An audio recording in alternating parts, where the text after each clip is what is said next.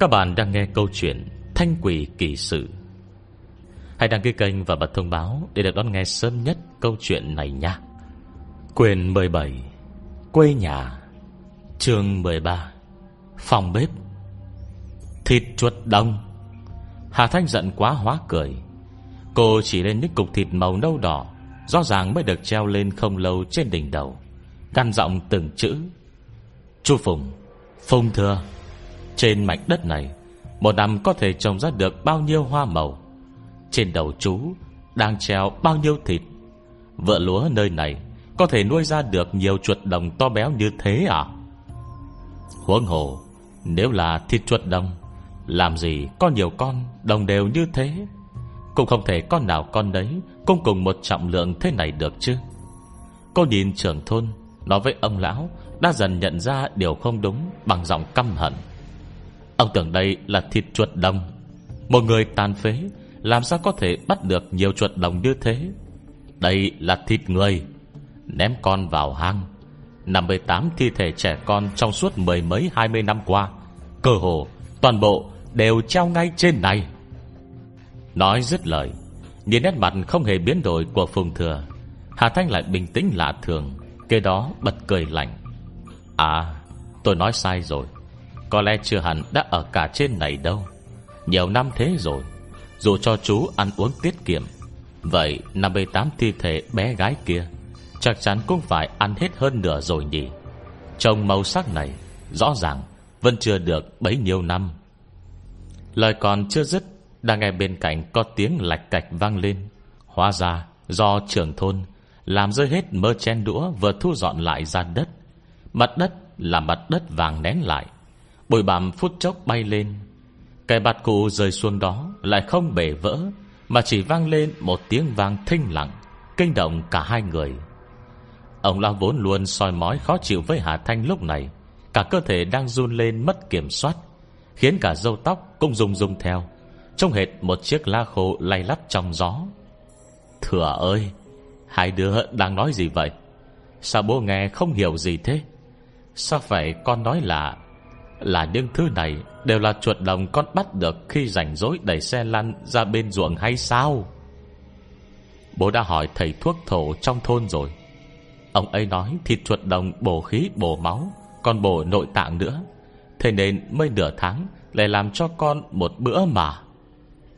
Tay trưởng thôn run run, Hệt lão mắc chứng bệnh Parkinson. Vẫn còn ôm chút hy vọng. Không phải con nói Nói đây là thịt chuột đồng sao? Nhưng Phùng Thừa Vẫn cụp mắt, chẳng mấy để ý. Thế vậy, Từ hy vọng cuối cùng trong lòng trưởng thôn Bỗng biến mất tâm Thôn họ vốn nghèo, Nhưng tuy nghèo vẫn có một điểm tốt, Đó là trăm năm nay Vẫn luôn rất yên ổn. Vừa không gặp thiên tai lớn gì, Cũng không vướng vài nạn đói Đừng nói tới mùi thịt chuột đồng, Trong thôn thật sự Chưa chắc đã có ai được ăn. Dù Hà Thanh không vừa mắt Về cách làm người thường ngày của trưởng thôn Nhưng vào giờ khắc này Chẳng hiểu sao Cô vẫn cảm thấy chút xót xa Thay cho ông lão đáng thương này. Người càng già càng có lòng từ bi. Nhưng ấy thế vào lúc này Ông lại biết rằng thương mình đã chú tâm băm nấu cho con trai ăn nhiều năm Chính là cốt nhục của những người bà con xóm giềng. Đạo đức, luân lý, thế tục Đủ loại suy nghĩ phức tạp quấn bệnh vào nhau. Trường thôn nhìn Hà Thanh Với ánh mắt mong đợi Hệt như cô chính là cây phao cứu mạng của mình. Nhưng Hà Thanh vẫn tàn nhẫn lắc đầu. Một tiếng bịch vang lên, Hai mắt trường thôn tối sầm, Lập tức ngã bịch xuống đất. Hà Thanh giật mình, Vội vàng tiến lên kiểm tra tình hình của ông. Sau một hồi dùng linh khí điều hòa Mới phát hiện sức khỏe trưởng thôn vẫn khá tốt. Lúc này Chẳng qua nhất thời không chấp nhận nổi cú sốc to lớn này, Nên mới ngã xuống bất tỉnh. Còn về chỗ cháo còn lại, Hà Thanh trở về qua sớm, Cả nồi cháo hiện mới ăn hết một bát, Lúc này vẫn còn lại gần nửa. Nhưng vừa nghe tới những thứ này, Lòng dạ Hà Thanh lại nôn nao. Càng cảm thấy khó mà chịu đựng được, Cuối cùng không nhịn được giơ tay, Lật đổ cả nồi cháo kia ra đất.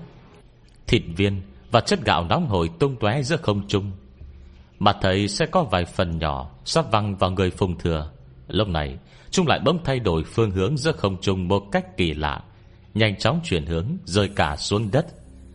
Nhìn chăm chăm hành động của hắn một hồi, Lúc này Hà Thanh mới dám xác nhận. Anh không phải Phùng Thừa, Anh là ai? Người đàn ông trước mặt ngẩng đầu. Hắn có gương mặt chín chắn, Của người 30 tuổi nên có. Khoe mắt còn lẫn mấy nếp nhăn mờ nhạt. Sang mặt vô cùng tái nhợt, Màu môi cũng trắng bợt Nhưng trong bề ngoài và khí chất này Vẫn có thể tạm coi Là quân tử như ngọc. Nhưng vì quân tử như ngọc này Hiện tại lại khe nhếch môi, Nở nụ cười vô cùng cản rỡ. Hàng năm tôi Vẫn ở trong thôn nhỏ này, Chẳng hề đi đâu, Không phải phùng thừa Thì còn là ai được? A Thanh, Em cẩn thận quá rồi. Hắn mới dứt lời đã thấy một vệt kiếm sang loáng, Chợt nhoáng lướt qua. Động tác nhanh chóng và chuẩn xác, Thậm chí ánh mắt không thể trông rõ được. Ngay sau đó, Từ chỗ canh tay phùng thừa Chuyển lên một cơn đau nhói. Từ canh tay dì ra, Một dòng máu đen ngòm, Mùi tanh hôi sập vào mũi. Đã thấy Hà Thanh thản nhiên cuộn ngón tay, Thu lại lưỡi kiếm, Tỏa hào quang sáng loáng, Cười lạnh. Phùng thừa bình thường, Dù tim đen Vậy máu cũng sẽ không có máu đen. Đôi mày đậm nhạt vừa độ của Phùng Thừa Đột nhiên nhướng cao, Liếc đến nơi bị Hà Thanh làm tổn thương. Nơi đó, đang nhanh chóng đông tụ Kết thành vầy mới. Hắn lắc đầu thở dài nói, A Thanh ơi là A Thanh, Quả nhiên cô không phải người bình thường. Ai, Năm đó tôi đã cảm thấy Cô khác với mấy đứa con gái khác. Tuy không nói rõ được là khác ở chỗ nào nhưng cái loại cảm giác đó, Cái cảm giác thấy nguy hiểm, Thấy bị uy hiếp đó, Cứ mỗi lần gặp cô Đều khiến tôi bất giác phải cảnh giác đấy. Nói rồi, Hắn lại thầm tự đắc Vì sự nhìn xa trông rộng của mình. Nhưng khi đó tôi rất rõ ràng, Dù gì cô cũng đã qua 6 tuổi, Không còn giá trị gì, Tôi cũng lười phải phí công.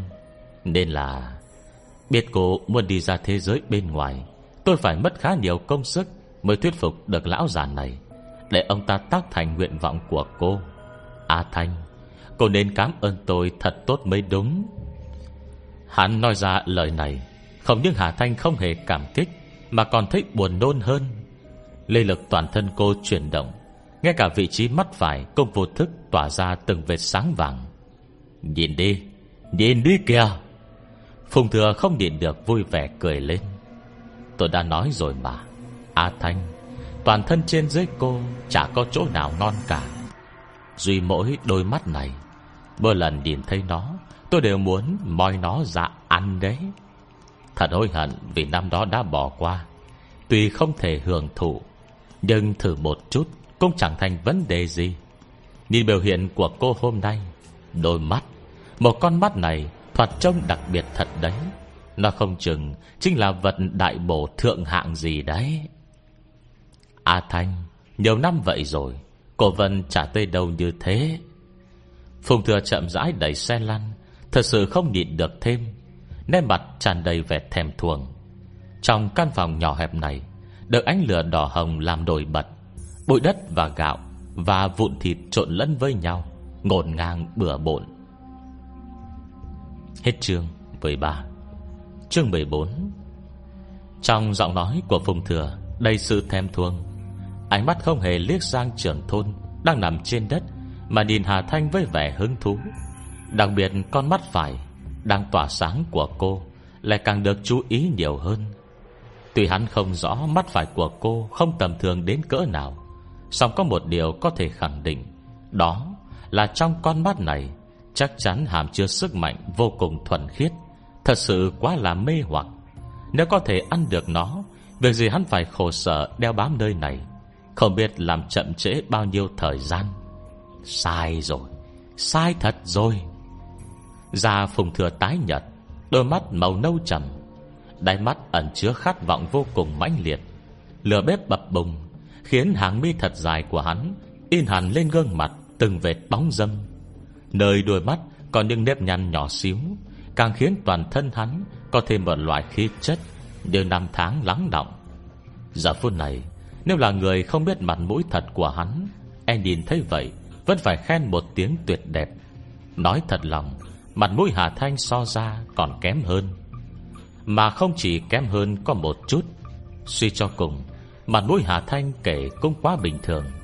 Tuy dù ai nhìn vào, Cũng không thể chê một tiếng xấu xí Xong lại chỉ có thể dừng lại tại đây? Nếu anh là Phùng Thừa, Hà Thanh lạnh lùng liếc trưởng thôn Đã té xỉu trên đất không ai quan tâm, Giọng chắc nịch. Vậy việc đầu tiên lúc này Là nên nghĩ biện pháp giữ ấm cho ông ta. Tuy thời gian cô tiếp xúc với Phùng Thừa không nhiều, Nhưng con người mà khi xưa khiến cô cảm thấy Như cùng một loại người với mình kia.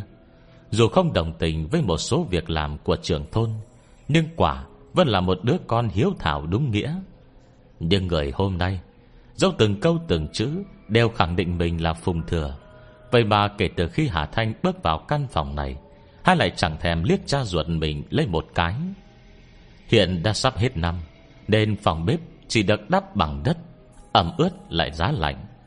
Cứ nằm trên đất như thế, Đừng nói là một ông lão đã cao tuổi, Cho dù thanh niên đang lúc trai tráng khỏe mạnh, Cũng chưa chắc đã chịu nổi. Nằm vậy nửa giờ Chắc chắn sức khỏe sẽ gặp vấn đề. Vừa nhìn hắn vẻ khinh thường, Hà Thanh đã tiện tay, Tạo một kết giới từ linh khí ấm áp, Bao bọc lấy trường thôn. Nhìn ông Lao được mấy lớp linh lực bao quanh, Đôi mắt vàng rực của cô Thoáng chốc đổi về màu nâu ban đầu, Cười lạnh nói, Muốn mắt tôi Cũng phải có bản lĩnh mới được.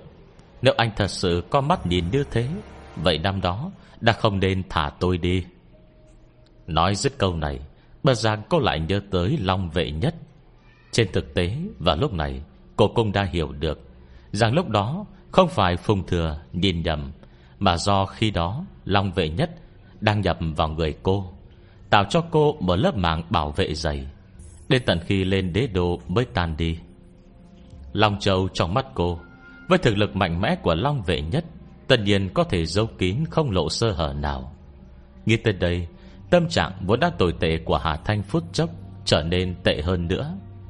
Cùng lời nói thêm những lời vớ vẩn, Ngón trỏ lập tức chập vào với ngón giữa, Trở tay tạo ngay ra Một thanh trường kiếm tỏa linh quang lập lòe trong không khí. Không nói không rằng gì, Đã xông người lên. Lưỡi kiếm dài tỏa ra ánh sáng lấp lánh, Mang theo khi thế sắc bén mạnh bạo, Không hề do dự, Chém tới vai phùng thừa. Lúc ấy, Ngọn lửa đang hừng hực thiêu đốt trong bếp. Đột nhiên phừng lên. Bàn vàng nhức đốm lửa lách tách khắp trần. Nhưng phùng thừa đã không để ý tới nó. Dù khi Hà Thanh vào bếp, Hắn đang ngồi trên xe lăn. Nhưng chuyện đến bây giờ Sẽ không ai tin tưởng Là hắn thật sự không tiện đi lại. Chỉ thấy tay trai hắn Nhẹ nhàng vỗ vào mặt tường Bằng đất bong chóc bên cạnh. Xe lăn lập tức lui nhanh về sau. Bởi vì tốc độ thật sự quá nhanh Bánh xe bà sàn với mặt đường Phát ra tiếng rít dài, Lại thêm một tiếng két trói tai. Tờ như có lực mạnh nào, Cao mạnh trên mặt đất cứng đơ Khi một lớp bụi mù mịt xám xịt Bay kín mắt. Nhìn xuống mặt đất Đã có vết nứt hiện ra. Dù trong giây phút nguy cấp như vậy Phong thừa cũng đã tránh được. Lưỡi kiếm bén lẻm Sát kề kia Thì bên tai vẫn bị lưỡi kiếm sứt qua, Làm gì ra một vệt máu đen dài. Nhưng tuy lúc này Trông hắn hết sức chật vật, Mặt mày xám xịt, Nửa phần dưới vẫn dính chặt vào xe lăn, Không hề có ý đứng dậy. Hà Thanh bỏ đi vẻ mặt mạnh mẽ dồn ép mới rồi, Giọng nói lại có vẻ tò mò. Hả? Chẳng lẽ anh tàn phế thật? Mà không phải chỉ là biện pháp che mắt bao năm qua. Cô vừa dứt lời, Đã thấy sắc mặt Phùng Thừa nháy mắt trở nên tồi tệ, Trong lòng không khỏi tâm tác ngạc nhiên. Cô nói lời này chẳng qua Chỉ do đã quen thói độc miệng. Trong đầu cô được truyền thừa Đầy những câu chuyện ma quái. Nhưng bất kể là chuyện gì, Cộng đồng nghe nói là có thứ nhập thể rồi Mà vẫn còn bị liệt. Nghĩ đến đây, Cô lại càng dở trò độc miệng. Trông ra thì, Bản lĩnh của anh kể ra cũng chẳng có gì. Chỉ bằng những kẻ tôi thấy lúc trước, Dù người bị nhập vào Là người bị liệt nhưng sau khi nhập thể ít nhất, Vẫn có thể đứng dậy đi lại vài bước. Nhưng việc khác có thể Hà Thanh không dành Nhưng về vụ ăn nói độc ác Chọc người gây thù hận, Chỉ cần cô muốn Ăn có thể Khiến một đám người hận ngứa cả răng. Trong mắt cô có vẻ khinh miệt. Giọng điệu ngông cuồng, Vừa nói, Vừa trưng ra vẻ mặt như thật. Cuối cùng còn tổng kết, Đúng là yếu đuối. Cô Vẻ mặt không để ý đến việc gì của Phùng Thừa lúc này, Cuối cùng đã bị tức giận, cùng cực Và xấu hổ thay thế. Sang mặt hắn trắng bệch, Phần xương gò má nổi hai vệt màu đỏ nhạt. Không biết là do bị bếp lọ làm nóng, Hay do bị đâm phải thành vết thương. Sang mặt hắn dữ tận Là nhìn hai chân mình với vẻ không cam lòng. Cuối cùng vẫn chỉ đành cam chịu Ngồi yên một chỗ, Căn răng nghiến lợi nói, Miệng lưỡi sắc bén. Nếu không phải cô Đưa đường ngăn cản, Không tới mấy năm, Tôi đã có thể gom đủ 9981 người. Đến lúc đó, Khắp thiên địa này, Đầu đến lượt cô cản rỡ trước mặt tôi. Y chả hay rồi đây. Nhất thời Hà Thanh cũng hơi kinh ngạc. Cô đi ra xã hội sông sáo bấy nhiêu năm, Từ này cái việc rùa xả người này Đều do mình cô đơn phương móc mỉa người ta. Không ngờ một tên thần kinh Ở cái vùng đất hoang nghèo nàn này Cũng có can đảm Nói lời hùng hồn như thế. Nhưng mà, Góp đủ 81 người, Chà, Gia tâm đúng thật Không phải lớn thường đâu. Mắt thấy đầu ngón tay phùng thừa, Liên tục chuyển động dưới tay áo. Tuy trong lòng biết rõ, Hắn muốn giả trò Địa vân không nén nổi lòng to mò. Muốn nhìn xem rốt cuộc Hắn còn lá bài tẩy gì Mà dám ăn nói ngông cuồng như thế. Thế nên chỉ vờ như không nhìn thấy, Lại còn tiếp tục kích thích hắn thêm. Anh tốn mấy chục năm, Cũng chỉ góp được 58 người, Còn muốn đủ số 81 E rằng đến lúc đó, Tự anh cũng đã xuống mộ trước rồi. Để tôi tính xem nào. Năm nay anh đã 36 tuổi Trồng mấy nếp nhăn ở mắt anh kia. Hẳn phải đến khi tóc hoa dâm, Răng rụng sạch Mới đi lại được ấy chưa nhỉ? Hà Thanh lắc đầu, Biểu cảm như xót xa Không dám nhìn thẳng. Ai, Thế thì đáng buồn quá. Và lại, Hà Thanh tỉnh bơ, Xả từng tràng sung liên thanh, Bồi thêm đau nữa. Vất vả mấy chục năm, Cũng chỉ có thể tạm đi lại bình thường. Thê thảm như anh, Hôm nay tôi cũng coi như Được mở rộng tầm mắt. Hết chương 14 Chương 15 Tàn phế. Mặt mũi phùng thừa méo sạch Hiện nhiên lời Hà Thanh Đã động đến nỗi đau của hắn, Khiến gân xanh trên trán hắn dần dần Tuy canh năm Luôn bày ra vẻ mặt như không quan tâm đến thứ gì, song trên thực tế, Đó là vì cơ thể này của hắn Không tiện hành động. Hành động quá mạnh Sẽ rất phi sức Nên mới thành ra như thế. Bây giờ nghe lời Hà Thanh, Sao trong lòng hắn Có thể không hận cho được? Hà Thành Vân luôn cảnh giác quan sát Động tác tay của hắn, Nhưng lại phát hiện là quan sát một hồi. Trông đó càng giống mấy trò bịp vớ vẩn. Tư thế kỳ quái Lại có độ khó cao Hồi như không thể khiến linh khí trong thiên địa dao động. Điển hình của kiểu làm Nhiều công nhỏ. Tự dưng cô im lặng, Không biết nên nói gì, Chỉ đành tiếp tục và như không nhìn thấy. Đúng lúc ấy, Bỗng nhiên hai tay phồng thừa rụt mạnh về. Nè mặt cũng theo đó trở nên thả lỏng. Chỉ trong giây lát, Trong phòng đột nhiên vang lên hai tiếng ẩm to. Hai cây lù bằng đất nung, Dùng để chứa nước trong bếp, Tức thì vỡ vụn. Dòng nước trong suốt chảy lênh láng ra đất. Sau đó, Bị một sức mạnh không tên dẫn dắt, Chậm chậm lao đến Hà Thanh. Màu nước còn mỗi lúc một đen dần, Hệt như có sinh mệnh. Cảnh tượng kỳ dị như vậy, Quả thật Hà Thanh chưa nhìn thấy bao giờ. Tốc độ dòng nước đen kia lao tới cô Mỗi lúc một nhanh. Cô vội vàng lùi nhanh về phía sau hai bước, Dậm chân mạnh xuống đất. Một đợt bụi bặm vô hình dao động xung quanh, Lao nhanh tới trước như sóng biển, Va chạm trực diện với dòng nước đen đang lao tới, Trộn vào nhau Thành một bãi chất lỏng đục ngầu. Hà Thanh nhíu mày, Hiện linh lực cô đang lúc cường thịnh, Dù không dùng hết toàn lực, cũng không dễ dàng bị triệt tiêu. Nhưng chất lỏng màu đen kỳ lạ này, Tuy trông không có uy lực gì, Nhưng chỉ khi thực hiện trải nghiệm, Cô mới hiểu là Tuyệt không thể khinh thường.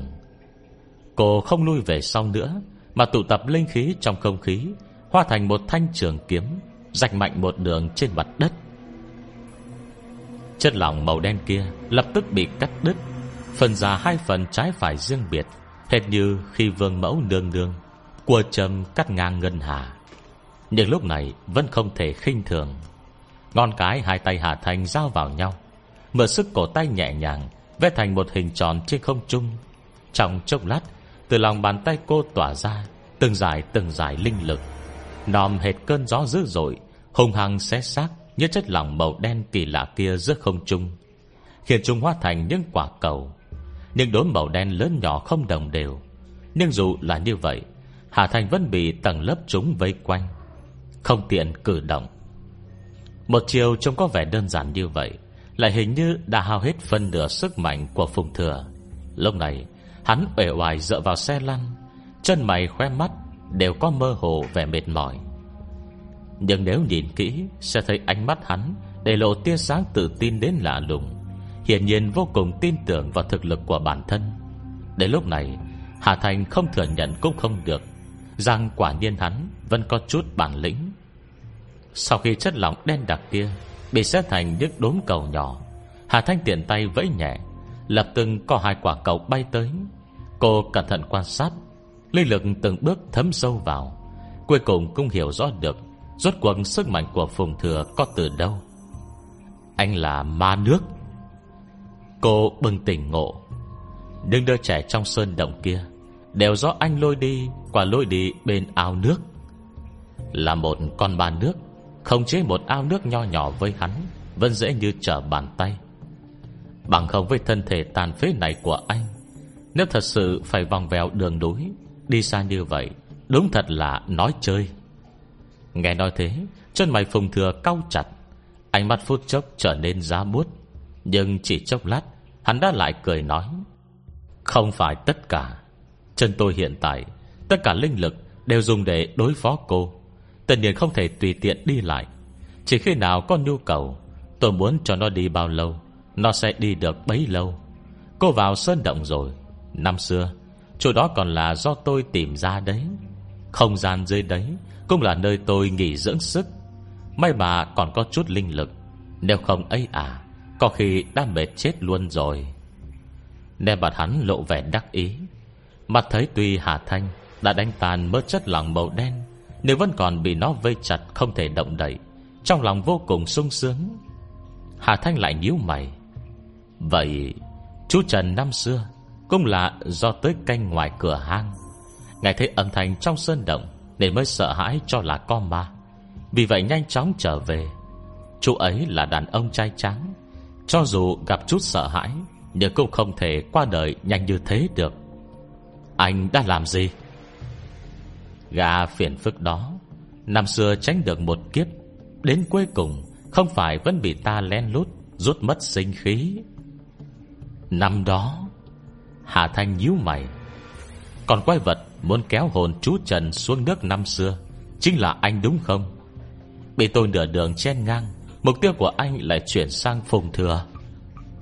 Thế cuối cùng cô đã hiểu ra, Phùng Thừa ngồi trên xe lăn, Nét mặt như không thể chờ thêm nữa. Còn loáng thoáng ít vẻ đắc ý. Đúng vậy, Cuối cùng cô cũng nhớ ra. Để ta nói nhé, Nếu ban đầu cô không xen vào việc của người khác, Hẳn bây giờ Phùng Thừa Còn đang sống rất khỏe mạnh đấy. Tất cả đều là tội lỗi của cô. Tâm trí Hà Thanh vẫn kiên định, Không hề dao động vì lời này. Đúng là có mặt mũi. Chuyện trên thế gian Chưa bao giờ có chuyện kẻ cứu người Phải mang lòng áy náy. Mà kẻ hại người Lại có mặt mũi để chỉ trích người khác. Tôi trông thấy, Tôi có năng lực, Vậy tôi làm. Nếu làm gì cũng phải trông trước trông sau, Nghĩ trước nghĩ sau. Cứu người thôi mà, Phải cân nhắc đến bao việc sau này. Việc gì phải tốn công đến thế? Hà Thanh lại cười lạnh. Bây giờ anh đắc ý, Nhưng mà nước nhập thể nhiều lắm, Cũng chỉ có 10 năm tuổi thọ thôi. Bây giờ anh còn bao nhiêu năm nữa đây? Sang mặt phùng thừa vụt biến, Ánh mắt nhìn Hà Thanh đăm đăm, lẩm bẩm. Đúng vậy 10 năm tuổi thọ. Chỉ mới dứt lời Nên mặt đã lại trở nên hung ác. Ta là ma nước, Việc cần kiêng kỵ Vẫn biết nhiều hơn cô đấy. Bây giờ ta nhập vào kẻ tàn phế này, Đi không đi được, Cử động vô cùng khó khăn. Muốn làm gì, Cũng phải chuẩn bị góp nhặt linh lực Để cung ứng cho hai chân. Mỗi ngày lại còn phải hao hết tâm lực, Làm thịt mấy đứa trẻ sơ sinh này để ăn. Chẳng lẽ chỉ đơn thuần Vì cơn thèm ăn thôi chắc? Hắn của lúc này, Bề ngoài nông cạn, Chân tướng lộ rõ, Hoàn toàn không còn chút gì phong thái khi trước. Không khỏi cũng coi thường ta quá rồi. Không còn nắm chắc hoàn toàn, Làm sao ta dám dốc toàn lực? Đã khi ăn hết 81 bé gái mới sinh rồi Âm khí toàn thân đạt tới cường thịnh, Ta sẽ có thể thay đổi thể chất trong thời gian dài, Thoải mái hưởng thụ cuộc sống đấy. Nhớ tới chuyện cũ, Vẻ mặt hắn không khỏi có hơi khổ sở. Nếu không có cô, Không phải cô ngán đường. Hôm nay, Ta đã là tên họ Trần đó. Thân thể kiện toàn, Tay chân linh hoạt, Mỗi ngày không cần tiêu hao linh lực tầm bổ bản thân. Cũng không cần nhân lúc không có ai Để tiêu hao lượng lớn linh khí Cho thân thể này, Chỉ để đi lại bình thường, Không làm ảnh hưởng đến nguyên liệu nấu ăn. Nói đến đây Nét mặt hắn lại trở nên điên cuồng. Vô dụng Vô dụng! Hết chương 15 Chương 16 Hai nhân cách. Sao mặt Phùng Thừa trở nên điên cuồng, Ánh mắt hết sức bất bình thường. Hà Thành quan sát sắc mặt hắn dù đứng trong tầng tầng lớp lớp Đương viên châu màu đen bất quy tắc, Vây chẳng chịt, Thì khoe mắt vẫn giật mạnh. Còn ma nước này, Không phải đứa bị bệnh thần kinh đây chứ? Vô dụng Vô dụng cả. Hắn lầm bầm, hung ác chừng Hà Thanh. Năm đó, Cô kêu được tên họ Trần kia không sai. Còn hại linh thể của ta bị thương tổn, Cuối cùng không thể, Không chọn một cơ thể tàn phế này. Nhưng vậy thì đã làm sao? Cuối cùng tên họ Trần kia Vẫn phải chết trong tay ta. Mà trời xui đất khiến thế nào? Mãi sau ta mới biết tên tàn phế này Còn có một ông bố làm trưởng thôn. Bản thân hắn cũng có đầu óc như thế. Thiên thời địa lợi nhân hòa, Cơ hồ mọi thứ cần đã có đủ. Đến bây giờ, Cô thử nhìn ta xem. Nói rồi, Tuy cơ thể còn đang trong trạng thái vô lực, Hắn vẫn dang rộng hai tay. Tuy rằng không thể đi lại, Nhưng đó chỉ là tạm thời thôi. Có cây dành con trai trưởng thôn, Lại là kẻ tàn phế, Chỉ cần an ổn qua thêm mấy năm nữa, Đợi đến khi âm khí toàn thân trở nên cường thịnh, Những kẻ còn lại trong thôn này Sẽ thành bữa ăn trong mâm cơm của ta. Nói tới chỗ này, Hắn đột nhiên bật cười không có ý tốt. Đến khi đó, Không chừng sẽ có thể Thỏa mãn nguyện vọng của hắn, Tuyệt không sơ hở. Phùng thừa ngoác miệng nhìn Hà Thanh, Ánh mắt giá bút Trên mặt kín đặc nụ cười ác ý Hàn nhiên vô cùng sung sướng. Đều nhờ cô ban tặng, Nhờ cô ban tặng. Hà Thành nghe chỉ hiểu là mờ, Nhưng cái chuyện hại trời hại đất này, Đằng nào cũng đã làm, Cô chẳng cần phải hiểu tường tận lắm, Chỉ cần ngăn cản là được. Thế là ông Dung Đứng giữa mớ chất lỏng màu đen. Trong bụng nghĩ thầm, Xem ra mấy vùng đất hoang quê nghèo Vẫn có chỗ tốt. Đó chính là tên nhân vật phản diện này, Hoàn toàn khác hẳn mấy tên đê tiện giả dối lúc trước. Đúng thật ngây thơ không biết giả vờ, Ngay cả định lý nhân vật phản diện Chết vì nói nhiều Cũng không biết. Chẳng qua là cô lại thầm thấy lạ. Nghe lời Phùng Thừa, Rõ ràng hắn cũng có thể ăn luôn cả người trong thôn. Hồn phách của cả một thôn. Tuy không phải trẻ con có linh hồn bẩm sinh, Thì linh hồn hẳn Vẫn rất có tác dụng. Hồn phách thai ngén ra cơ thể. Máu thịt bé gái dùng để kéo dài mạng sống. Hắn không thể không nghĩ tới được. Hẳn đó mới là cách làm có lợi ích nhanh nhất, Nhiều nhất cho hắn. Nhưng tại sao đến tận trước mắt, Trừ chú Trần, Những người bị hại trong thôn Mới chỉ có trẻ con? Bất giác Hà Thanh lại nhíu mày. Bây giờ thấy được Mặt mũi thật của Phùng Thừa, Cô thật sự không cảm thấy hắn Có kiên nhẫn, bình tâm chờ đợi Suốt mười mấy gần hai chục năm. Hơn nữa, nếu là bé gái, Cùng đầu nhất thiết phải tìm kiếm ở nơi này. Chỉ mới nghĩ thế, Đã thấy phùng thừa trên xe lăn Đột nhiên đè cứng ngực, Ngón tay gầy gò tái nhật siết chặt ngực áo nhăn nhúm, Môi run run. Chán tua ra giọt mồ hôi to bạch Khuôn mặt đầy vẻ đau đớn. Hắn có người trên xe lăn nho nhỏ, Trừ hai chân vẫn không có cảm giác Thì toàn thân đều đang rung rung mất kiểm soát. Miệng bật ra tiếng rên rỉ đè nén, dáng vẻ thoạt trông hết sức bất thường. Hả Hà Thanh tò mò nhìn sang, Lúc đầu nghe nói Phùng Thừa có bệnh tim đâu, Hay là đây là di chứng để lại Sau khi ma nước nhập thể. Nhân cơ hội này, Liệu có nên? Nhưng chỉ mới nghĩ thế, Hà Thanh đã tự tỉnh lại. Thấy mình đã suy nghĩ quá nhiều, Thay đổi này chỉ trong nháy mắt. Mới chốc sau, Phùng Thừa đã trở về như bình thường. Đưa khi nhìn sang, Hà Thanh Vân luôn cảm thấy có chỗ nào không đúng lắm. Lúc này, Phùng Thừa đang khó nhọc, Ngồi co do trên xe lăn, Đang thở hồn hển, Chậm chậm ngồi ngay ngắn lại. Toàn thân hắn giãn lòng. Trông hết sức tự nhiên. Thời khắc này, Dù hai chân bị lượt, Toàn thân hắn vẫn tự mang một khí thế rất thân quen. Vài ngàn lưng thẳng, Non hệt cây tùng bị tuyết trắng bao phủ, Lộ rõ sự ngoan cường và dẻo dai. Hắn thở dài nhìn Hà Thanh, Trên gương mặt lạnh nhạt, Có sự đau thương và khổ sở. À Thanh, Tôi đã bảo em đi rồi, Sao em lại không nghe? Lời bộc bạch có phần than tiếc. Cả giọng nói cũng hết sức thân thuộc. Sang mặt Hà Thanh thoát chốc vụt biến. Ngạc nhiên nhìn người đàn ông đối diện, Trần chờ nói, Chú! Đồng ngón tay trắng bạch của Phùng Thừa Chậm chậm vuốt trên huyệt thái dương của mình. Ánh mắt chứa rất nhiều điều phức tạp. Tại sao cứ phải ở lại Để nhìn thấy mặt mũi thật của tôi? Xấu xí lại dơ bẩn như thế. Vô tôi đã định là sau khi em đi, Tôi sẽ mãi mãi chôn vùi quá khứ tệ hại này, Đổi sang dáng vẻ mới. Đáng tiếc, Em không cho tôi cơ hội đấy. Hà Thanh bị giọng nói nhỏ nhẹ Lại ôn tồn bất thình lình này, Khiến cho trở tay không kịp. Cách tầng bao vây choán mắt, Cô nhìn người vừa quen thuộc Lại vừa xa lạ trước mắt, Trần chờ gọi, Chú Phùng. Nghe tiếng sừng hô quen thuộc này Đáy mắt Phùng Thừa còn rõ sự đau đớn. Sang mặt hắn mỗi lúc một tái nhợt, Làm nổi bật lên đôi mắt đen thẫm, Không phản chiếu nổi một tia sáng.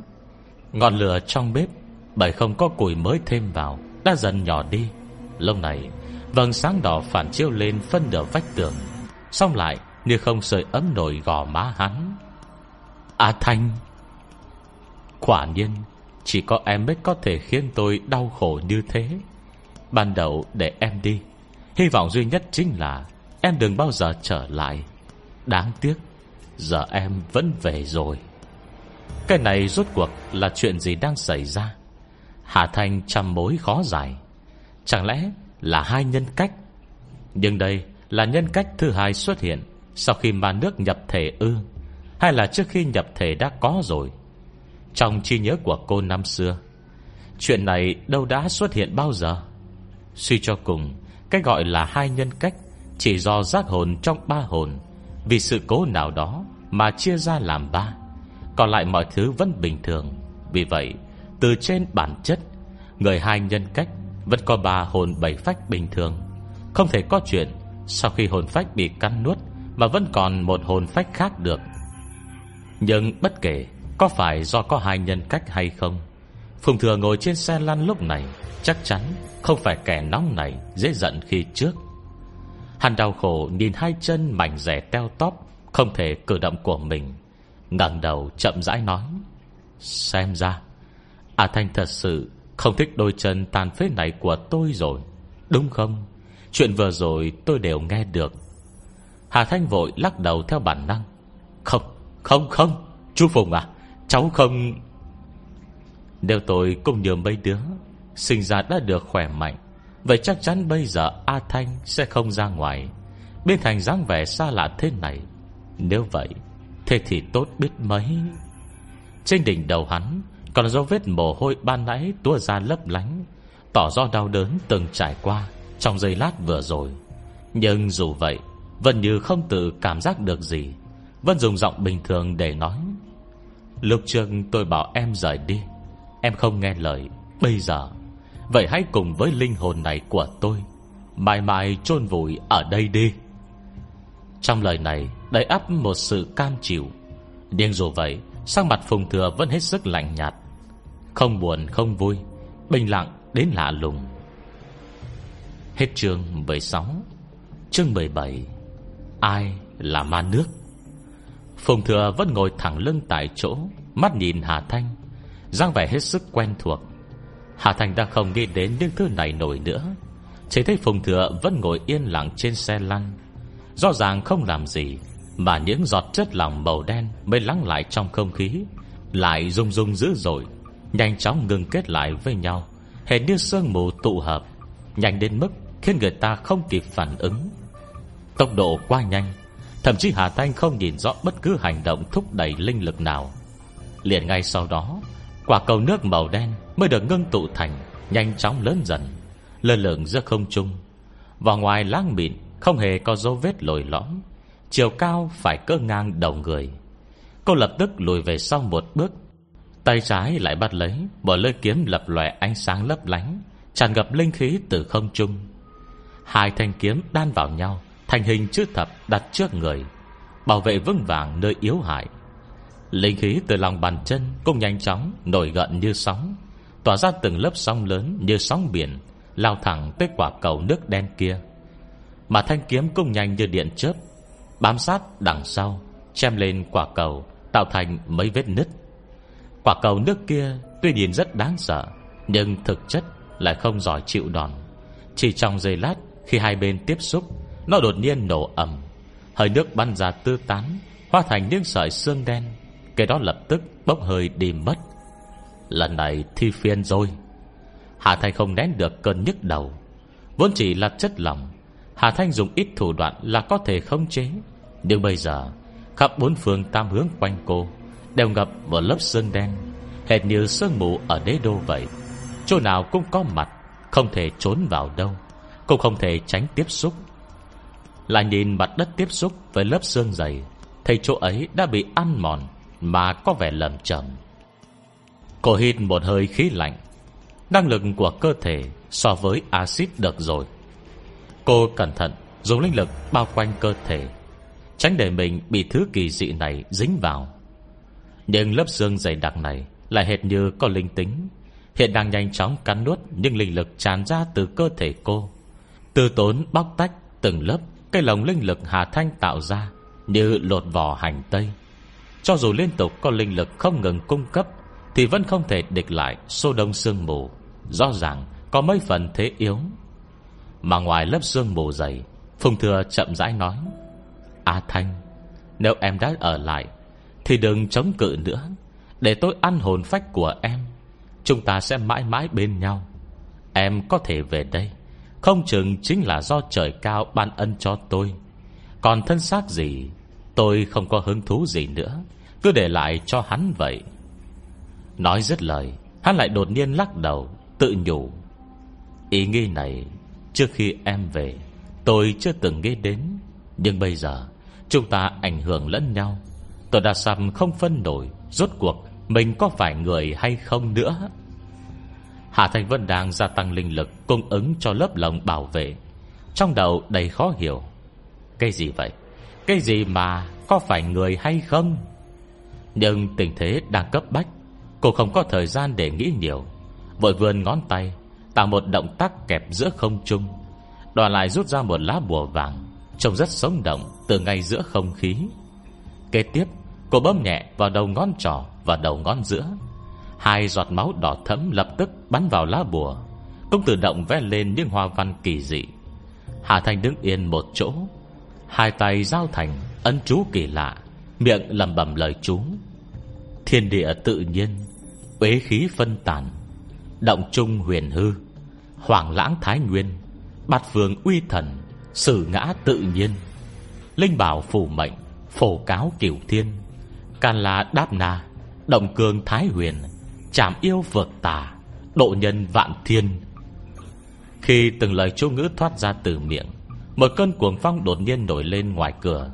Gió này vô hình vô dạng, Thổi tóc cô bay tư tán. Nhưng đồng thời, Cũng không lưu tình Thổi giạt hết mớ sương đen Đang bao phủ quanh cô đi.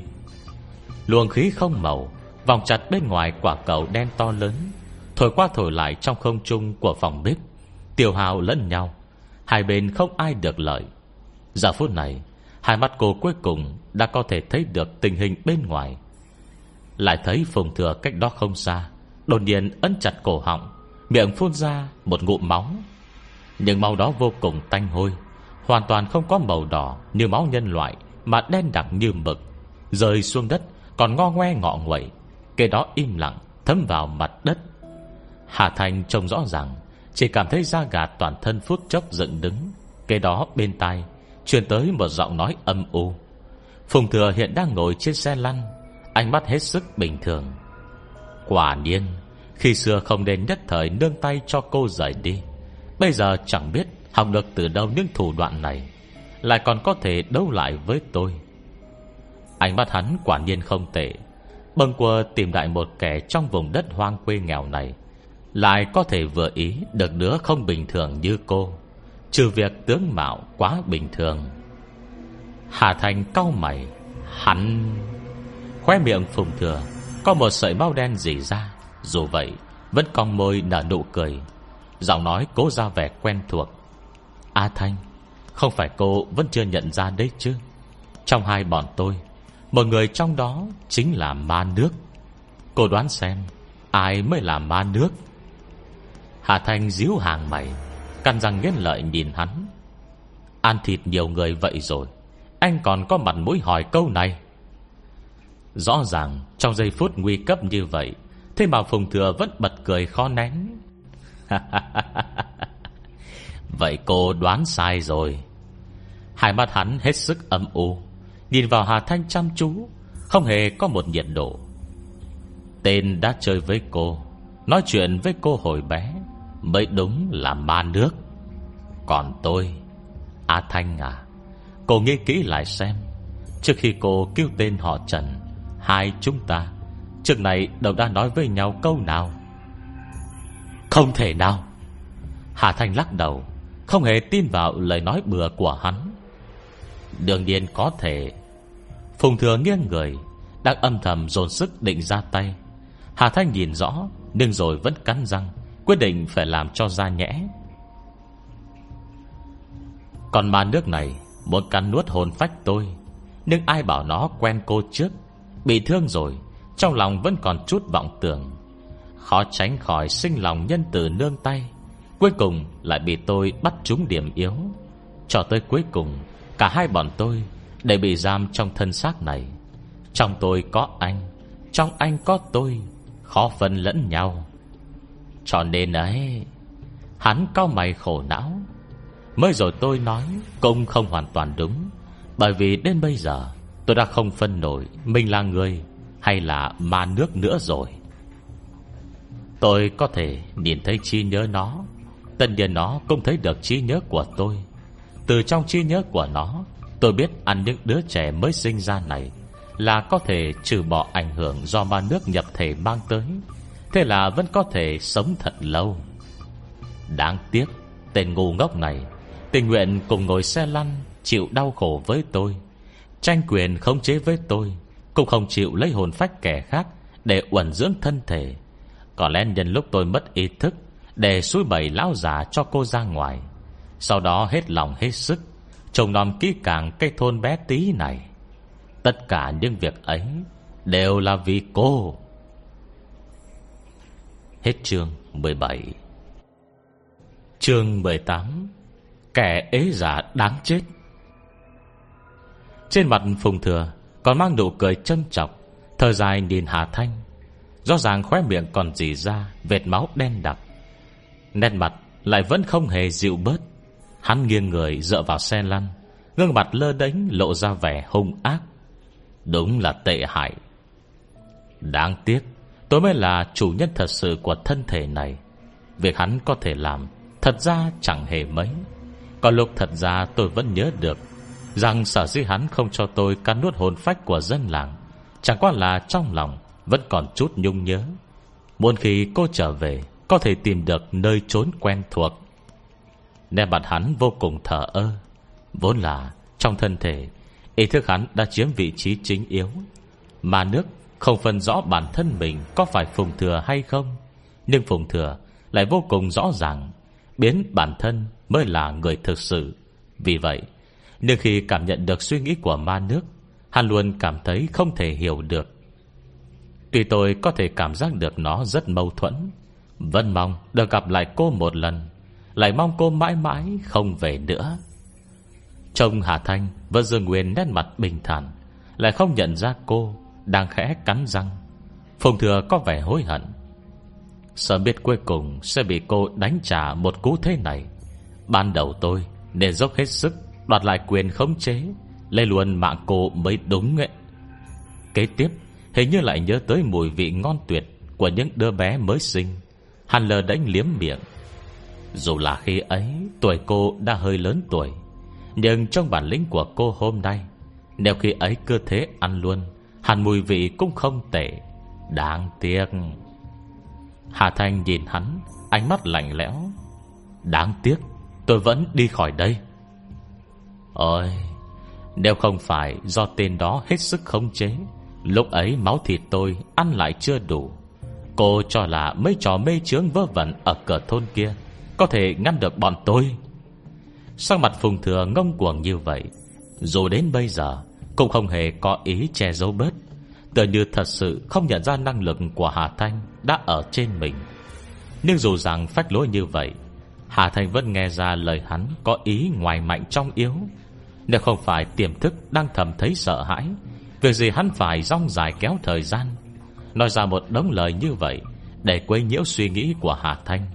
Suy cho cùng, Cho dù là kẻ hoạt ngôn đến mấy, Cũng không nên cố ý dừng lại Để nói nhiều như thế Vào giờ phút giao chiến quan trọng này. Lúc này vẻ mặt Hà Thanh hết sức phức tạp Là nhìn sang Phùng Thừa đang ngồi không ra ngồi. Quả nhiên, Khi quan sát cẩn thận Chồng hắn với người trước kia, Thật như hai người khác nhau. Khó trách cô luôn cảm thấy lần này trở về, Phùng Thừa có vẻ rất lạ.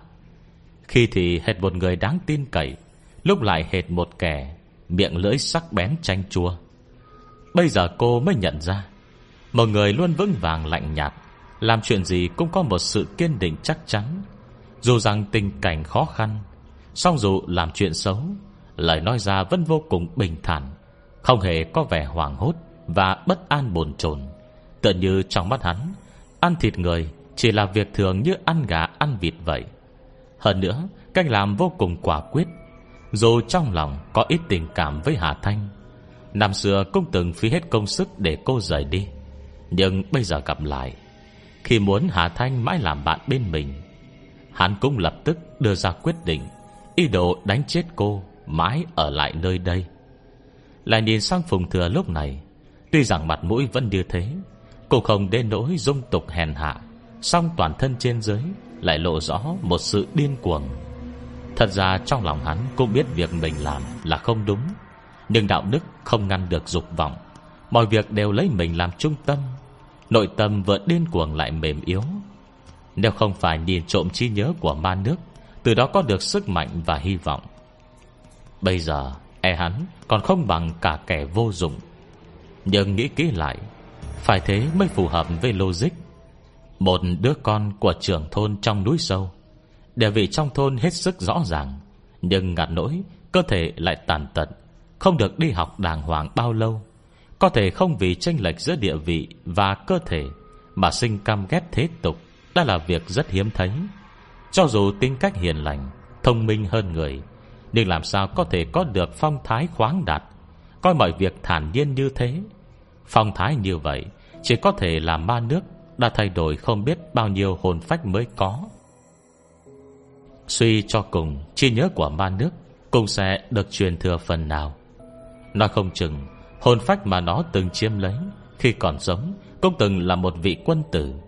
Đáng tiếc là khi thành ma nước, Bất kể bình sinh tài giỏi bao nhiêu, Đến lúc ấy Cũng không còn lý trí, Chỉ có thể dựa vào bản năng để sinh tồn. Khả năng lớn nhất là ban đầu Khi ma nước nhập thể.